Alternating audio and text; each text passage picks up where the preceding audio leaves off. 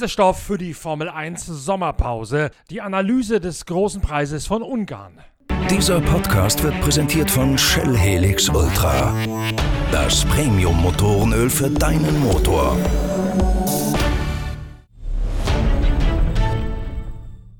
In dieser Woche erscheint die nächste Ausgabe der Zeitschrift Pitwalk und es handelt sich dabei um die 50. Jubiläumsausgabe. Das feiern wir bei Pitwalk natürlich mit einem großen Preisausschreiben, mit einem ganz besonderen Gewinn, nämlich einem Luxus-VIP-Wochenende beim 24-Stunden-Rennen auf dem Nürburgring 2020, inklusive Loungezugang und Hotelübernachtung der Extraklasse. Dazu haben wir in der 50. Ausgabe wie üblich auf 108 80 Seiten einen bunten Strauß exklusiver Themen aus der weiten Welt des Motorsports zusammengestellt. Und auch die Formel 1, die in diesen Tagen in aller Munde ist, spielt eine tragende Rolle in der nächsten Ausgabe von Pitwalk. So haben wir in unserer ewigen Fortsetzungsgeschichte über die Probleme von Sebastian Vettel bei und mit Ferrari das nächste Kapitel aufgeschlagen. Dieses Mal widmen wir uns in einer intensiven Analyse der menschlichen, der psychologischen Seite der Probleme, die Sebastian Vettel auch in die Sommerpause mitnimmt. Das hat nicht zuletzt der große Preis von Ungarn am vergangenen Wochenende wieder gezeigt.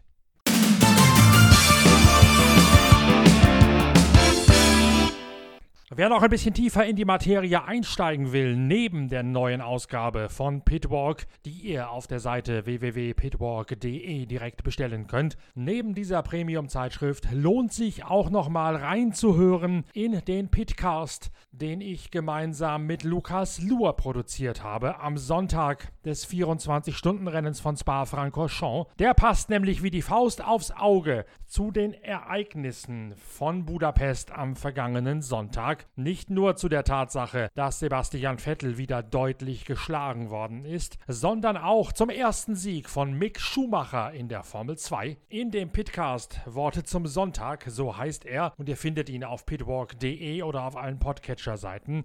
In diesen Worten zum Sonntag entwickeln Lukas Luhr und ich, Norbert Okenga, nämlich die These, dass Sebastian Vettel schon bald bei Ferrari durch Mick Schumacher ersetzt werden wird und da überhaupt nichts gegen machen kann, sodass Vettel letztlich zum Opfer des Systems geworden ist. In Worte zum Sonntag ab etwa Podcast Minute 42 hört ihr die genaue Analyse von Lukas Luhr im Gespräch mit mir während der 24 Stunden von Spa, genauer gesagt während deren sonntäglicher Rennpause wegen Starkregens.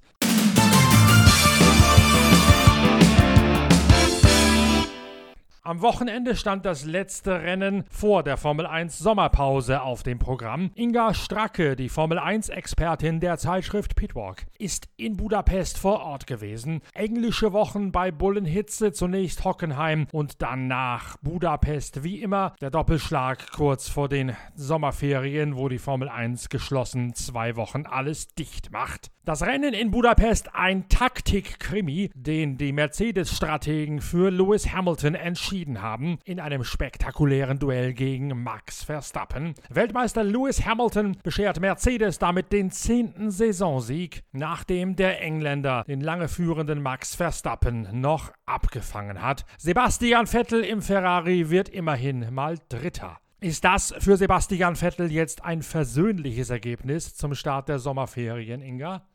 Also um Sebastian Vettel zu zitieren, ja und nein, jein. Also er hat gesagt, äh, es war halt einfach nicht mehr drin in diesem Rennen. Es fehlte vor allem am Speed und zu viel davon auf die Spitze.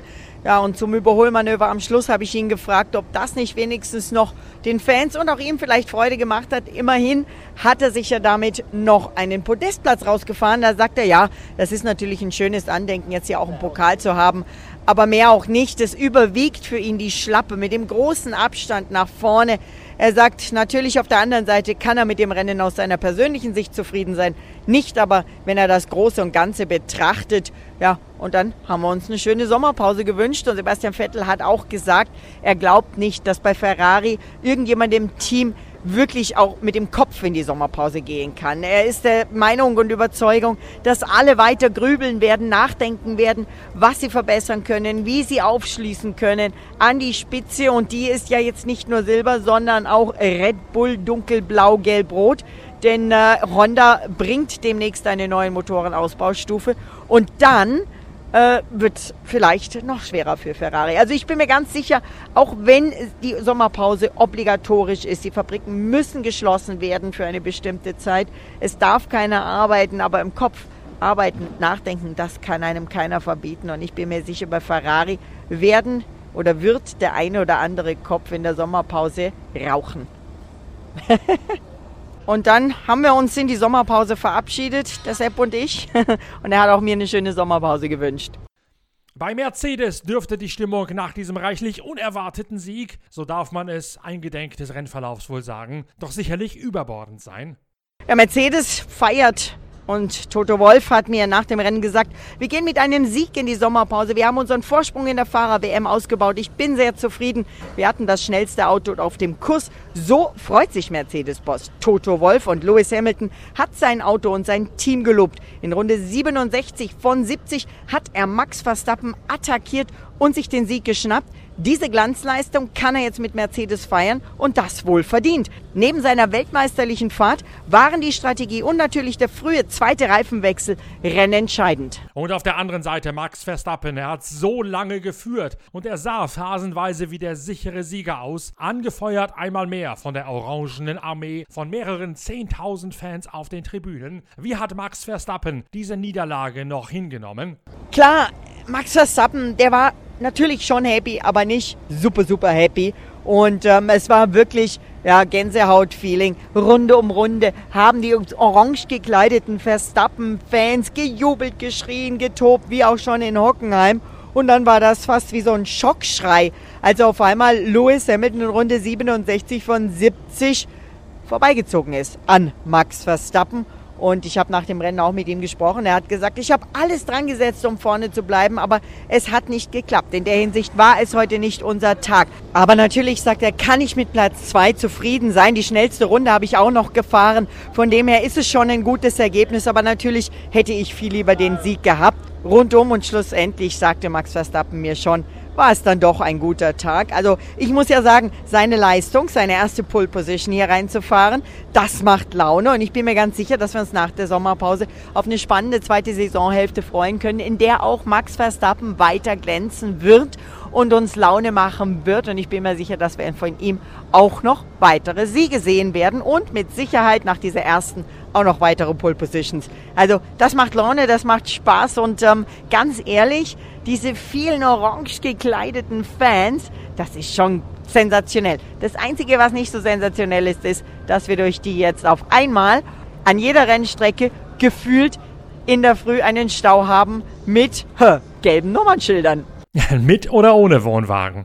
Nein, die Wohnwagen, die sieht man noch nicht so wahnsinnig an der Rennstrecke. Die stellen sie vorher ab, bevor sie zum Rennen anfahren, glaube ich. Und dann gab es ja noch den anderen Sieger in Budapest, Mick Schumacher, dessen Story so genau in unseren Podcast Worte zum Sonntag hineinpasst. Der Sohn von Formel 1 Rekordweltmeister Michael Schumacher gewann vor den Augen seiner Mutter Corinna sein erstes Formel 2 Rennen. Inga, du hast nach dem Sieg mit ihm gesprochen. Wie froh, wie erleichtert war er? Ja, ich habe mit Mick Schumacher gesprochen, in der Tat. Ich habe ihm gratuliert. Was für ein netter, professioneller und toller junger Mann, muss man wirklich mal sagen. Auch Interviews gibt er ganz klasse und er war natürlich super happy.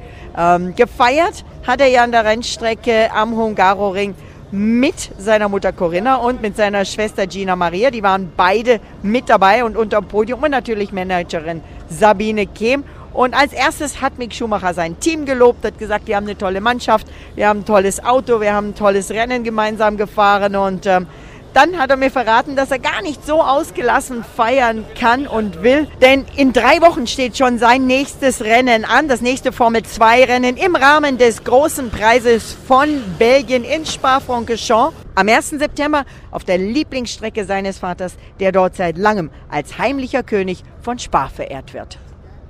Und dort hat Mick Schumacher auch schon erste Runden im Formel 1 Auto gedreht, in einem Auto seines Vaters, genauer gesagt in dem Benetton seines Vaters. Und jetzt wird er sein Formel-2-Rennen dort fahren und ich bin gespannt, wie er es dort meistert. Auf jeden Fall Gratulation an Mick Schumacher, Gratulation an Lewis Hamilton, das muss man wirklich sagen. stark gemacht. Und ähm, aber auch an Sebastian Vettel muss ich sagen, dass er hier kurz vor Schluss sich noch das Podium geschnappt hat und natürlich auch an Max Verstappen. Und eins muss man sagen, ich bin mir ganz sicher, die Formel 1, die wird auch nach der Sommerpause so richtig spannend werden. Es steht Belgien an, es steht Monza an und dann geht es nach Übersee. Das äh, wird mit Sicherheit noch eine Menge toller, spannender Rennen geben. Genauso spannend wie die letzten waren. Tschüss, Norbert. Ja, ich verabschiede mich auch in die Formel 1 Sommerpause. Am 1. September geht es dann weiter mit dem großen Preis von Belgien in die zweite Saisonhälfte. Und die wird mit Sicherheit spannend. Ich erwarte einen Dreikampf zwischen Mercedes, Ferrari und Red Bull. Bitte, tschüss.